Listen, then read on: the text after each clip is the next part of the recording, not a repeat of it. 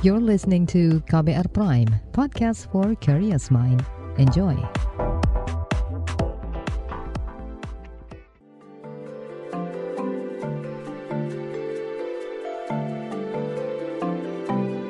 Saga cerita tentang nama, peristiwa, dan fakta.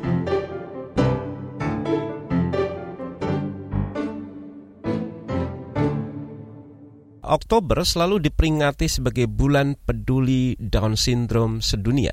Namun hingga kini penyandang Down Syndrome masih dilekati stigma atau stempel buruk dan disk didiskriminasi. Mereka kerap dilabeli cacat dan tidak memiliki masa depan. Padahal penyandang Down Syndrome punya potensi berprestasi jika optimal diasah. Yayasan para orang tua anak Down Syndrome mencoba mematahkan stigma ini melalui ajang peragaan busana dengan anak-anak Down Syndrome sebagai modelnya. Jurnalis KBR Valda Kustar ini melihat dari dekat keseruan acara itu dan juga berbincang dengan panitia dan orang tua tentang asa mereka.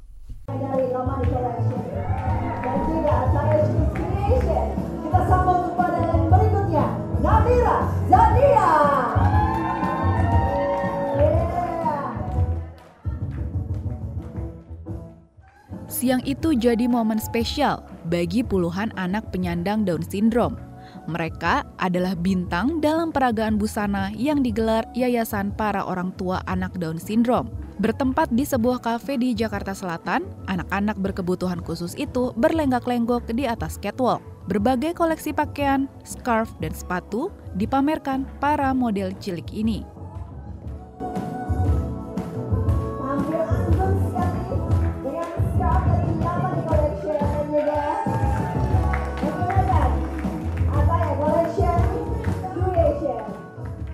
Oktober merupakan bulan kesadaran Down Syndrome. Let's Rise Up Down Syndrome Awareness adalah tema yang diangkat tahun ini. Harapannya, stigma terhadap anak-anak berkebutuhan khusus bisa diakhiri. Ketua Umum para orang tua anak Down Syndrome, Eliza Oktavianti Rogi. yang melibatkan masyarakat umum supaya mereka bisa melihat langsung anak dengan Down syndrome seperti apa sehingga mereka tahu oh ternyata mereka sama seperti anak yang lainnya nggak perlu dibeda-bedakan dan mereka bukanlah anak-anak yang cacat atau yang idiot yang tidak punya masa depan tapi kita akan tunjukkan bahwa anak-anak ini mereka punya potensi punya harapan yang bisa dikembangkan sehingga seperti manusia atau individu pada umumnya begitu. Penyandang Down Syndrome memang punya keterbatasan, tetapi mereka juga punya potensi untuk dikembangkan. Salah satunya melalui kegiatan peragaan busana.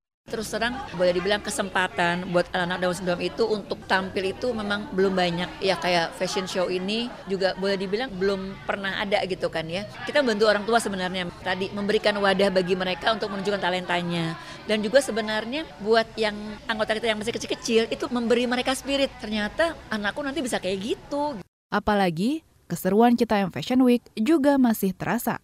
Jadi beberapa brand itu meminta ayo eh, fashion show anak Down syndrome-nya ikut diminta 10 orang gitu. Dan kami lihat ternyata anak kami kok mampu gitu ya Mbak ya. Jadi kita pikir oh ternyata ini salah satu keterampilan yang anak-anak Down syndrome itu bisa dan punya bakat. Dan kedua ada masih ngetren gitu kan ya supaya masyarakat bisa notice gitu. Oh ini acara Down syndrome Fashion Week.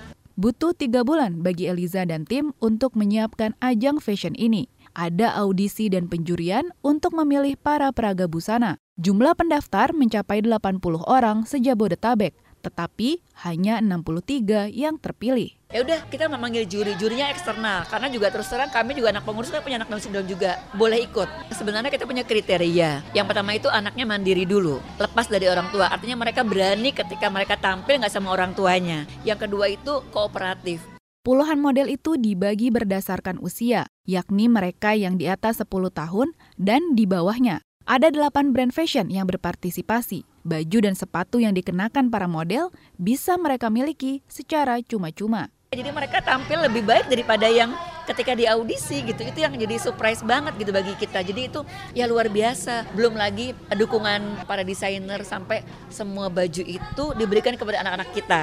Dan ternyata respon mereka juga bagus-bagus, terharu. Itu yang bikin kita luar biasa sekali. Di balik keberhasilan anak-anak Down syndrome di catwalk, ada peran penting orang tua. Orang tua itu sangat-sangat antusias. Jadi mereka dengan sendirinya itu di rumah akan membantu anak-anaknya. Agak bingung juga ketika kita mau latihan khusus karena kan mereka kebanyakan ada yang sekolahnya beda-beda. Jadi memang terutama kita lebih banyak kepada orang tua supaya mereka mandiri. Meski begitu, kegiatan ini bukan tanpa tantangan yang mencari desainer itu. Terus terang kita ya nggak mudah juga gitu. Misalnya gini, oke okay, ada yang berkomitmen, cuma ternyata komunikasinya agak macet gitu. Ditanya ini butuh berapa orang, lama menjawabnya gitu kan. Atau usia berapa begini-begini. Nah itu yang kadang-kadang kita jadi deg-degan gitu. Terus terang kelas ini tambah banyak gitu loh. Jadi awalnya hanya sekitar empat desainer, begitu makin ke sini kok ada yang mau lagi, ada yang mau lagi, ada yang mau lagi gitu. Jadi kalau bilang apa ya, rezeki nggak terduga. Eliza berharap ke depannya ada dukungan dari pemerintah. Saat itu belum terlalu banyak network dengan pemerintah gitu. Baru kemarin kita diajak beraudiensi dengan Kemenkes dan mudah-mudahan sih ada titik-titik cerah gitu ya. Makanya kita undang dan mereka mau datang gitu. Jadi terus terang supportnya boleh dibilang belum ada ya. Mudah-mudahan ini adalah awalnya gitu. Acara fashion show ini secara keseluruhan boleh banget, bagus banget. Karena memang ini adalah ajang untuk melatih kepercaya dirian anak-anak berkebutuhan khusus, khususnya Down syndrome ya. Anak Nini bernama Namira Zania terpilih sebagai model yang memperagakan pakaian dan sepatu. Ia mendorong putrinya untuk berpartisipasi begitu melihat pengumuman di media sosial. Pertama kali tahu dari Instagram. Daftar, terus ikut audisi, lolos audisi, ikutan jalan. Kebetulan kalau Namira kan emang udah biasa catwalk gitu ya, sama emang dia juga penari, jadi udah biasa yang di depan umum gitu, di depan orang banyak. Jadi persiapannya sih nggak ada persiapannya.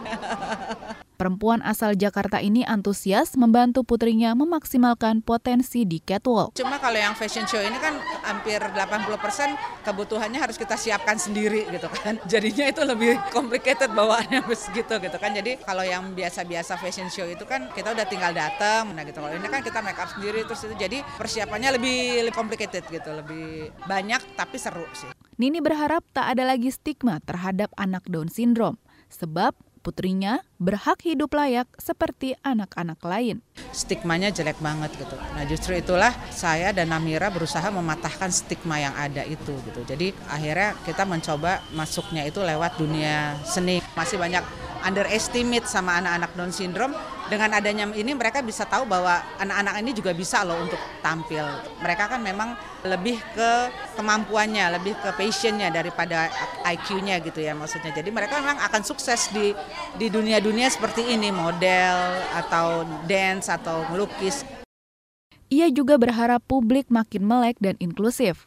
Pasalnya, lingkungan yang ramah bisa menjamin tumbuh kembang anak dengan Down syndrome. Potats ini kan memang kita persatuan orang tua anak Down syndrome ya, jadi pasti kita akan mewadahi. Akan sangat bahagia sekali kalau acara ini tuh dibuat bukan oleh lingkungan kami gitu loh. Misalnya satu kesempatan Fashion Week yang berbeda, misalnya kayak kemarin Jakarta Fashion Week itu karena sebenarnya dari dari anak-anak Down syndrome ini banyak yang punya bakat-bakat menjadi seorang peragawan atau peragawati. Demikian Saga KBR, saya Valda Kustarini.